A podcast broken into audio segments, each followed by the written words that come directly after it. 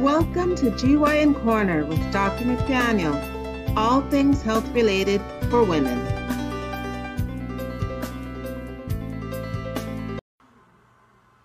Good evening. Happy Easter, everyone. This is Dr. McDaniel, and it's Sunday, April 20th. Uh, I'm visiting my brother in Florida this week, so coming from a different location. Office is closed this week for the Easter break. Hope everyone had a great day. So, I, as the intro indicated, I thought about it. I decided to speak briefly on fibroids. I get a lot of questions on women who have been diagnosed with fibroids through various mechanisms. They're usually worried and concerned and wondering what exactly are fibroids and what they should do about them. So, I guess first off, fibroids are tumors. They are balls of uterine muscle. They're benign 99% of the time. And fibroids occur in about 15 to 20% of women. The big picture is that we don't know why some women get fibroids and some women don't. We do know that fibroids are an abnormal response to a normal environment. So, fibroids feed off of the normal estrogen hormones present in your body. The only time that fibroids will naturally decrease or diminish or shrink or go away is when you go through menopause because fibroids feed off of estrogen. When you go through menopause, estrogen levels drop severely, so they starve off the fibroids. Another way they can potentially shrink but doesn't occur very much is if they outgrow their blood supply. We call that degeneration. So they outgrow their blood supply, they can't grow, they'll shrink a bit.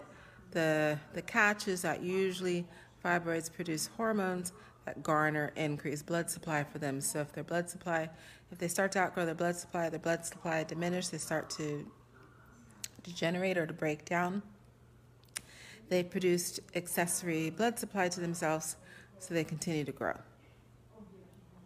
So 15 to 20 percent of women uh, have fibroids, and fibroids are not dangerous, but they can be annoying for some women. So there are three locations in the uterus where fibroids can grow. They're balls of uterine muscle that can plump up the meat of the uterine body. That can occur anywhere in the uterus the front of the uterus, the back of the uterus, the top of the uterus, towards the bottom of the uterus, above the cervix. You can't even get fibroids in the cervical tissue because that's still meat or muscle. So you can have uterine fibroids, you can also have cervical fibroid. That doesn't occur very often, but it does occur. So the meat of the uterus is the predominant because it's in the meat or the wall of the uterus, we call them intramural. Mural means wall, intra means within, so it's within the wall of the uterus, intramural. Second location is they can occur, they can start inside the wall and then they can punch or pooch into the cavity of the uterus. So they dangle inside the cavity, either just a little bit where they lump up the lining. I call that cobblestoning the lining of the uterus, or a lot where they just start to fall inside the uterine cavity itself.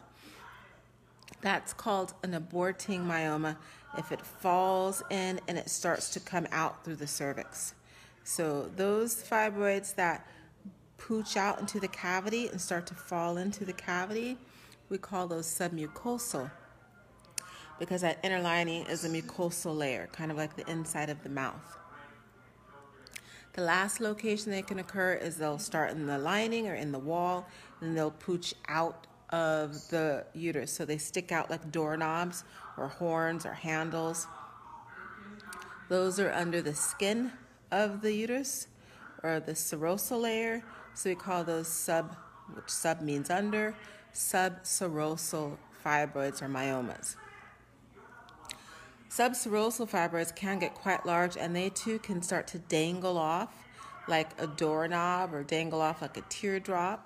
And if they get really crazy and they dangle, dangle, dangle, dangle, dangle, where the little stalk that's holding it gets super duper duper duper thin, and then they fall on something else, they can lose that blood supply from the uterus and then they just latch onto whatever they've fallen off, which could be intestines, uh, could be the side wall of the pelvis, and we call that a um,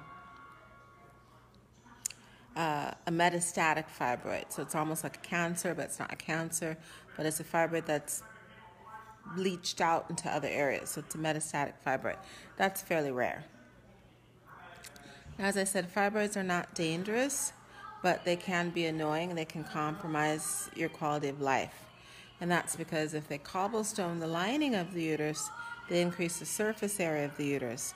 If they increase the surface area of the uterus, it increases how much blood builds up in the uterine lining, so that increases the amount of flow or bleeding that occurs with the menstrual cycle.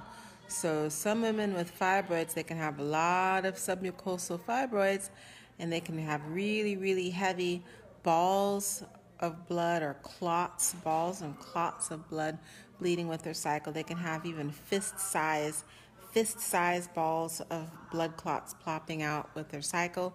And I've had patients who've had their cycle every month for two to three weeks. So, two to three weeks every month, they're on a heavy, long cycle. So, it gets really crazy. And then, needless to say, heavy, long cycles for three weeks is going to give someone iron deficiency anemia because they're losing a ton of blood every month. A cycle that's going to take the average woman four to five days, medium flow. They're, they're having a cycle for three to four times as long as the average woman. So they can become severely deficient, losing all of that um, uh, iron with every cycle. Uh, another way they can be annoying is that they can really, really bulk up and get bigger, bigger, bigger larger, larger, larger, and then the woman can start to look like she's pregnant. So I've had patients who literally look like they're nine months pregnant with a fibroid uterus, humongous fibroid uterus. That doesn't happen a lot, but it happens sometimes. And for those women, technically it's not a medical issue, but realistically, unless you just like getting sympathetic looks from people and seats on the trains and the subways. It's not worth it to walk around in maternity clothes all the time. So most women will want intervention, they'll want treatment in that case. Another way that fibroids can be problematic is because they're big tumors of the uterus sitting on all of the organs in the belly. You can have the same issues that women who are pregnant can have. Uh, so that uterine, heavy uterus sitting on the bladder. It makes the bladder capacity smaller, so it compromises how much urine can build up. So obviously, that person can't hold much urine, so they're urinating frequently.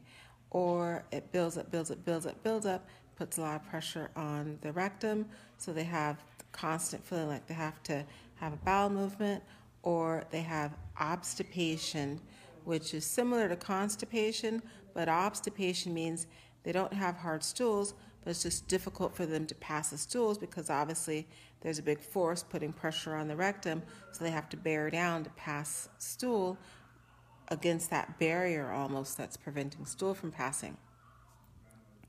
Needless to say, it can also potentially put pressure on nerves that run out with the legs. So, uh, a big one would be femoral nerve, which feeds the lower legs, uh, part of the lower leg, and sciatic nerve, which feeds towards the bottom, towards your back, towards your butt cheeks. So they can have pressure and tingling and uh, the sensation that their legs are going asleep sometimes. So it'll put pressure on the legs. And pain in the from the sciatic nerve also having pressure on it too. So it can be quite it can compromise the quality of life quite a bit for some women who have those strategically placed um, balls of uterine muscle or fibroids. Again, fibroids aren't health issues, but they can be quite cumbersome and they can be an annoyance.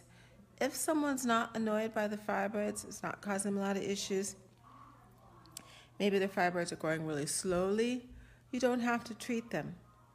You only need to treat them really in two cases where they're compromising quality of life. Someone says they're really unhappy with the symptoms and the side effects they're having from the fibroids, or if the fibroids grow rapidly. Rapid growth in fibroids is not normal, and a rapid growth in fibroids is one of the very few indicators we have medically that that person might have a sarcoma, which is a cancer that's developed from the fibroid. That occurs in less than 1% of women with fibroids, but of course, the flip side of that is 1% of women with fibroids will have that fibroid turn into cancer, which of course is a big deal. Now, we can divide the symptoms, the signs and the symptoms of fibroids or what annoys people with fibroids into two different categories. Fibroids that can be fibroid symptoms that can be treated with medication or fibroid symptoms that need to be treated with procedures. And for that, I'll go into that tomorrow. That'll be part two. So today for the fibroids, I just spoke about symptoms and signs that people can have from the fibroids. Location, what is a fibroid? Location of the fibroids, some of the symptoms women can have, and some of the signs women can have that they have a fibroid. And tomorrow I'll go into actually how we evaluate fibroids and the different types of treatment for the fibroid symptoms that one is having.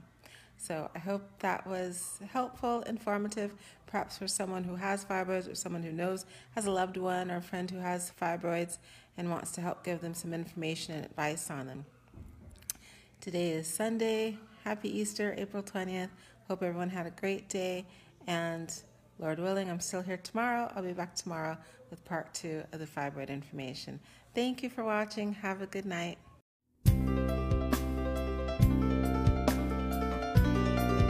Thank you for joining Dr. McDaniel at GYN Corner, all things health related for women. Please subscribe and join us again soon for another episode.